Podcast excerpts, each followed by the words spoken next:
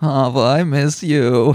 I miss you too, Michael. We're so far apart, separated by a bureaucracy of health. It's for the best, though. I mean, I'm pretty sure that one of my best friends has coronavirus, so like we truly should not be hanging out. Yeah, yeah. Hello, Mikhail. It's so delicious to see you.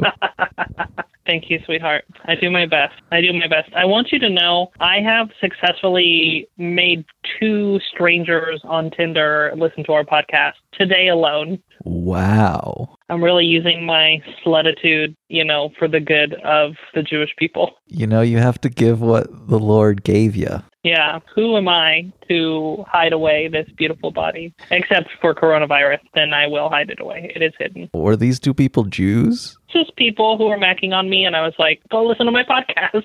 And they were like, I don't understand it, but you seem pretty cool. And I was like, you're right, I am. Yeah, you don't get it, but I'm really cool. Story of my life. That's what it was like for contra dancing for me. Being on OKCupid and being like, go check out my contra dance music. I still feel that way. I still feel if you directed me to look at your contra dance music, I would be like, yeah, I mean, that seems cool, you know, if that's what you're into. I guess it's like a cheap trick. You know, Yeah. I- I've moved beyond that tactic as a means to scoring Yeah. three pointers every day. What are we doing this episode, Michael? Are we just hanging out? We're just hanging. Coronavirus real talk? I'm losing track of time, and the podcast is one of the few things that has a schedule. Yeah. We could talk about how hard it is to do even the things you care about during coronavirus. Obviously, Talmud is my life. Yeah, okay. Talmud is like what I care about doing, and yet I do so little Talmud compared to how much I could do. And that's just because I'm living through multiple intersecting traumas like every day, and it's really hard to like get it up for the rabbis. I'm envious because you have a thing that you've uh, want to devote yourself to in this material world. Yeah. I skip around. I do a bunch of different sorts of things because I am what my immigrant culture would say is an immature little shit. Your family immigrated from Belarus when you were two, right? Yes. And can you confirm your family's passports did say Jewish as nationality when you immigrated? That's right. The first place that we were ever called Russian was in America by Americans. That's a tweet. That is a tweet. Wow, that is wild. Michael, today we had a very dramatic conversation first thing in the morning about um oh, Weinberg. Um Amy Weinberg. Um See, I don't even have to make a joke. She just laughs. I know. Sometimes I just tickle myself. You're very tickleable. What was I talking about? Oh, we had a very serious conversation this morning about fleeing the country. Yep. How can we move to Canada or Ireland or, you know, whatever. I'm not so much in that panicky place right now. I definitely feel like the panic is going around, especially amongst the Jews. Like, I feel like our epigenetic programming is getting activated and people are like, huh, huh, starting to feel something funny deep down in my DNA. Yeah, I think it's true. I asked my mom, she's my barometer of like when it's time to get up and move to another country because she was the instigators of our big move. And part of me is like, you can only do that once. Most people only can make one big ass life decision in a lifetime. And I don't know if I can use her as a barometer. We might be on our own, is what I'm saying.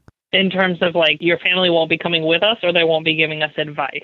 They won't be able to make the right call. Yeah. They put all their like eggs in the America basket. I get that. I mean, I often, this is going to be some controversial shit, but I often feel that way about my gender. Like you put all your eggs in the lady basket? Yeah, like I put all my eggs in the basket of escaping from manhood. And sometimes I'm like, was this the right decision? But then I'm like, you can't question it. You have sunk too much cost into this gender to reinvest. Ooh, that's real. That's real. I guess what I'm saying is I'd like to get a second mortgage on my gender. Are you feeling like you want to transition back? No, I think what I mostly just miss is like there were a lot of things that were really easy about being a boy. The pressure from society was just so much less. It's really not that there's anything so appealing about the essence of boy, whatever that is. It's just the intensity of being a trans woman is so much sometimes that I'm like, wow, was this truly like a good trade off? All I know is essence of boy is something I would definitely spray on me. oh, I I think we've both had essence of boy sprayed on us a variety of times. That's true. you should ask your mom again what she thinks, where her barometer's at. I'll ask her whenever she's not like knitting or being a savant on the piano or something. I'll, I'll sneak in the question. Yeah. Oh, mothers, mothers. How do you feel, Hava? I'm okay. I'm consuming a large glass of wine um, in efforts to get my spirits up, which I'm sure is totally healthy. I want to be hanging out with you, and simultaneously, the thought of socializing with anyone makes me want to tear my skin off. My whole system is out of whack. You said this really brilliant thing the other day. I don't remember exactly what you said, but I was asking you what holiness was, and you said that holiness was like our own sense of trying to become more godlike. I don't know. It was fucking brilliant, though. Yeah, like an unfinished piece of wooden furniture that like is yearning to be sanded. Here's how we can shoehorn some Jewish text into this episode. The Torah says we're all created b'tselem Elohim, that we're all created in the image of God. And I really like the way that you put it about like we have this innate sense of ourselves as an unfinished piece of furniture and we are like creating and crafting ourselves to fulfill that promise of the image we're created in. Like we have a sense of our own potential as sacred beings, and it's our job as the artists of our own life to bring that vision into reality. Uh, yes. yes.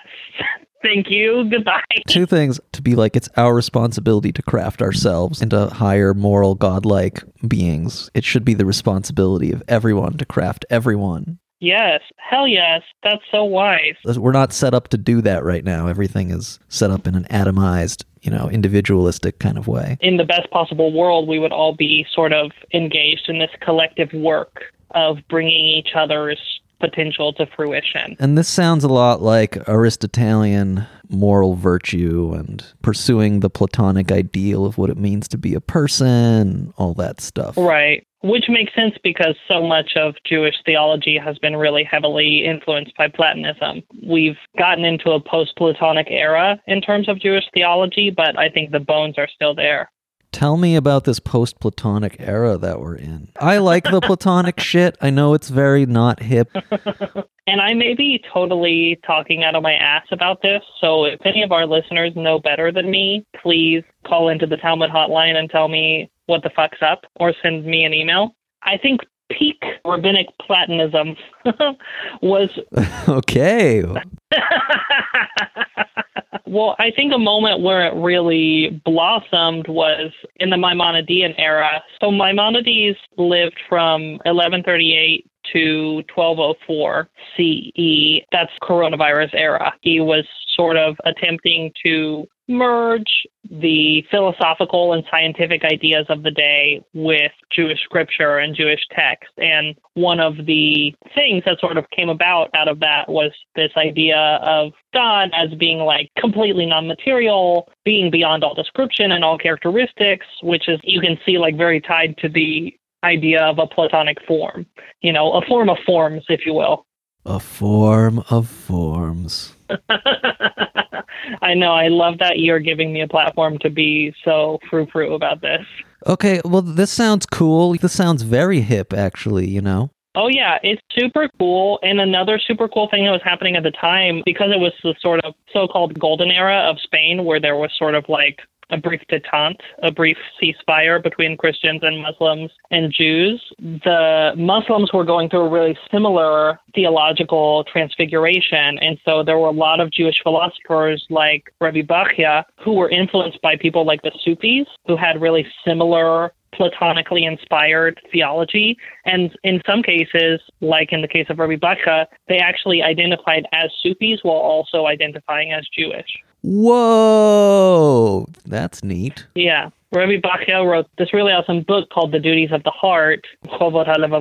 Basically, he says there's many texts out there about the duties of the limbs, aka like the mitzvot that we do, like keeping kosher, yada yada. But he wanted to write a text that is addressing how to bring one's heart to an appropriate state of intention, of kavanah, in order to be fulfilling those duties. So it gets really deep into all kinds of wild theology, all kinds of meditative practices, and it's like a Sufi Jewish hybrid text. It's so interesting. Whoa, that is super, super dope. Yeah. Unfortunately, it's in Judeo Arabic, so I can't read it in the original, but the translation is on Sefaria. If anyone wants to go check it out, it's really cool. All right. Wow. I like the sound of all of this. What's this post Platonic thing you mentioned that's happening now? That came about more during the Haskalah, during the Jewish Enlightenment. So this was a period of time where Jews were really trying, and this is